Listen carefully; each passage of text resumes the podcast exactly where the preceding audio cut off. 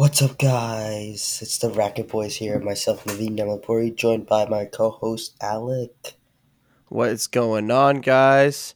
It's us, Alec Karagosian, Navina Malapuri. Welcome back to season two of the Racket Boys. This year, it's going to be a little different.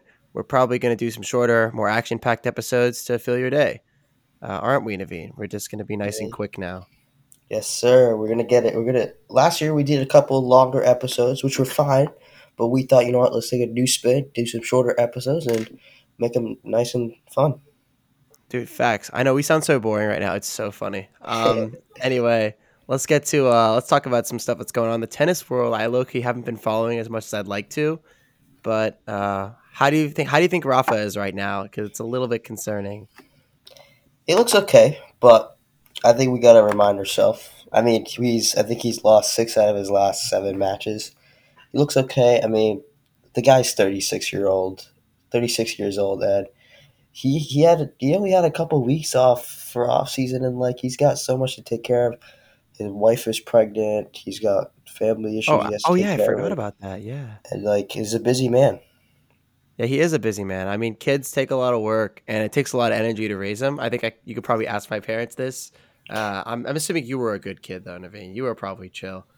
Um, I, but I, I think we both are good, great, great kids.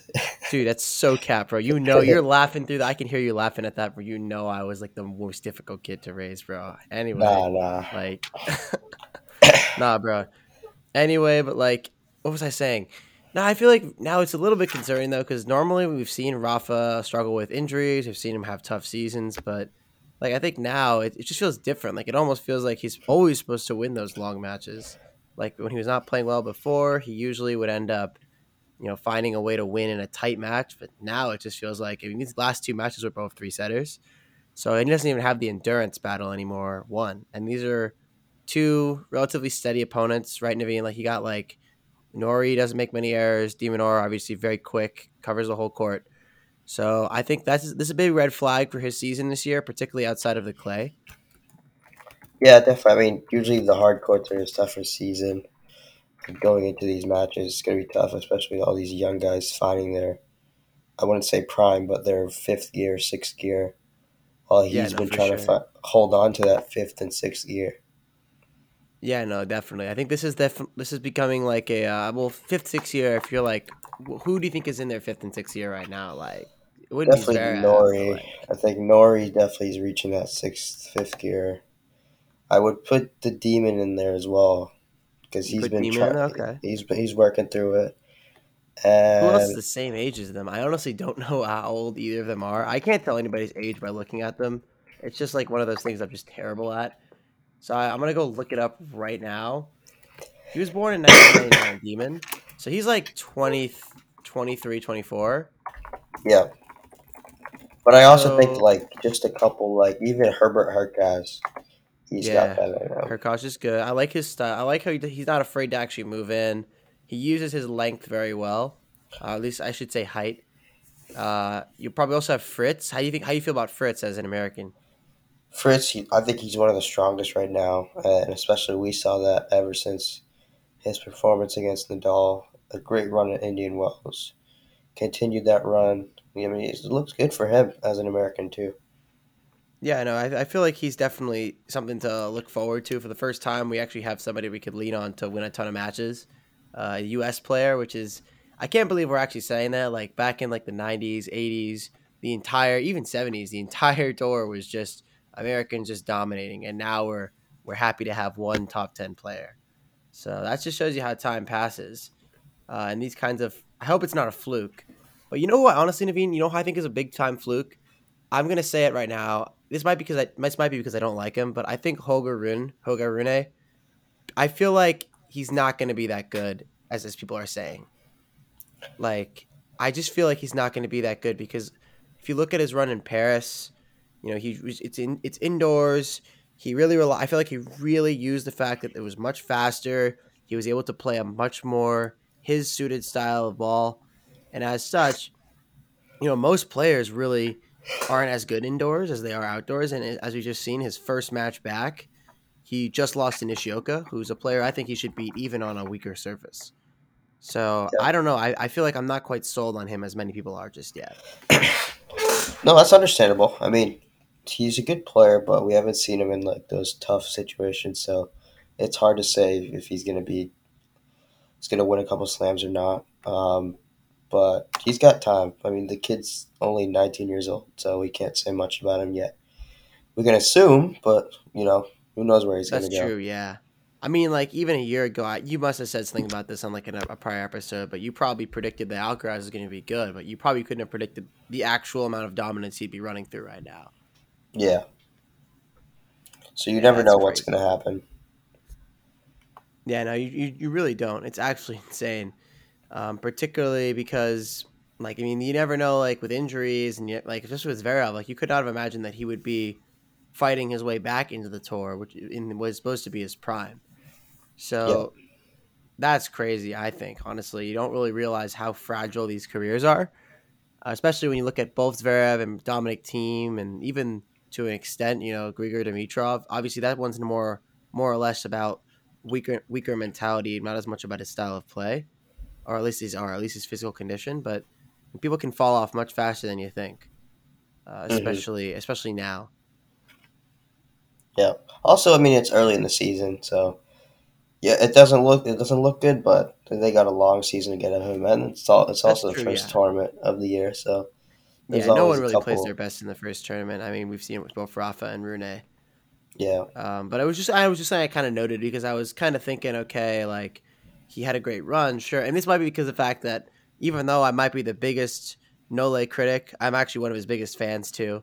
So as a player, so it actually I that's why I was impressed, maybe a little bit salty that he actually managed to take down Nole in the uh, towards the end of the tournament. So that might just be me being salty, but I honestly can't tell anymore.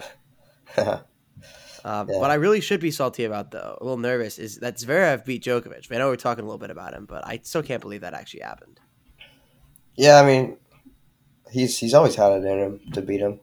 I don't know much about him in slam finals against Djokovic, but like, I always give him a shot in like these short tournaments because you have a better chance against these t- big three anytime you play those guys. Like the five setter, you got Yeah. it's hard to beat them, but two out of three sets, you're a good player, you can hang with them, and you got nothing to lose. Well, he's probably up there in terms of guys, like at least a few years ago, that I'd say would probably have the greatest chance of beating Djokovic. It would be probably him, and a few years ago, Tsitsipas had his number, but that's clearly no longer the case anymore. But he was probably the guy I feel like that could beat him most consistently outside of Rafa and Roger, at least a few many years back. So I think that you know he's he, he does still got it. I agree with you there. I feel like he's got you know obviously he's not perfect. I mean you've seen how I believe Fritz beat him recently and just kind of outworked him. It wasn't even like the match was close. Fritz just kind of overpowered him from the beginning. So I think I don't know. I mean it was his ankle right that got hurt against Rafa. His, uh, yeah, he had a pretty bad injury. Uh, I'm pretty sure his ankle when he twisted it on the clay during the semifinals. Yeah, Yeah, Yeah, I remember it was gruesome. I didn't remember which body part it was though. So I, Yeah. I, I still can't believe that actually happened because that was going to be an all-time great match if we can go a little flashback. Like I honestly thought if that match had probably been able to go to its full extent, would have been probably the best match of the year, slam or not. definitely. It would look good going into the first, and I think it ended around the second set. So Yeah, But- and that was such a loss for everyone there because I mean that match was truly incredible. Like I mean I I like to always look for the greatest match of the year even when it's at the very beginning like it is now, but at that time I truly did felt that I was seeing something crazy like it was going to be an all-time historic match and we just kind of got robbed unfortunately. Uh, Yeah. and hopefully he gets better. Uh, he's had a little bit of an embattled reputation, but I hopefully he can rebound from it. mhm. Well, let's look on the good side of the new year. ATK, eh, we don't have the ATP Cup anymore. We have the United Cup. What are your thoughts on that, Al? I feel like the United Cup is an interesting idea. I think it's a great concept to have, you know, the male side of tennis and the and the female side of tennis playing together. I feel like that's kind of an opportunity for overlap that we've missed over the last few years. And I definitely think that having having as many male and female tennis players together, it not only encourages national camaraderie, but it also encourages, you know, actually taking time to watch the other tour. Like I actually don't see as many WTA players at ATP matches. Um, Naveen, if you don't want to agree or disagree with me here, but I don't think I've seen too many. too much overlap. Yeah, Like an audience. WTA. I mean, I, even like ATP has so I think a bunch more tournaments like just regular season besides the slams than WTA. And usually, like the WTA tournaments, you only see if they're like a Masters tournament. Well, I mean, it's good that it's good to combine both of them and just to see make tennis more of a group sport than an individual sport. Yeah, I feel you. No, I think it's definitely been. I mean, obviously, you're not going to get sold out stands in the very first year. Like the ATP Cup was an unusual success, but I think that this is definitely a good idea. So I want to see where this goes in the next few years if they keep doing it, and hopefully this can expand. Definitely. Well, I think this feels weird to say, but I think we've run out of stuff to talk about. Um, I I'm so used to this running and running and talking and talking, uh, and I, I feel like we're both used to it at this point. Uh, but Naveen, any anything funny you want to tell me about? Anything funny you want to tell me right now? Funny. I don't get Anything funny? much the funny, but um, let me think. We could. I mean, we could just talk about injuries and sports injuries because I know we were talking about the Zverev incident that happened, and then like recently, I mean, I want to just send my prayers to the Bills uh, cornerback. Uh, I forget what. Yes, Uh, Damar Hamlin. place, I think Damar we should Hamlin. definitely. I think this is the perfect note to end on with Damar Hamlin. Please, anyone who's listening, send your prayers to Damar Hamlin. He is a phenomenal human being, and and honestly, he doesn't deserve what's happened to him. I really hope everything works out with him. I hope he's okay. I hope there's no long-standing consequences or long- long-standing uh, rep- repercussion. I don't know if the repercussion is the right word, but more like symptoms and lingering issues that he has. So, if you have a chance to donate to his charity, um, I don't think we generate enough revenue to uh, make any kind of impact through our through our podcast. But I think that just donating to it is, is definitely one of the main things you can do uh, to show your support. Um, and I'm probably going to donate later today. So um, definitely, would- yeah. So I think that Yeah. with that note, Naveen, you feel like we can call it a day. For sure. Thanks, guys. Thanks for tuning in. I mean, it's, Yeah, this is a good start to the new year. Yeah. All right. Thank you. Racket Boys out. See ya.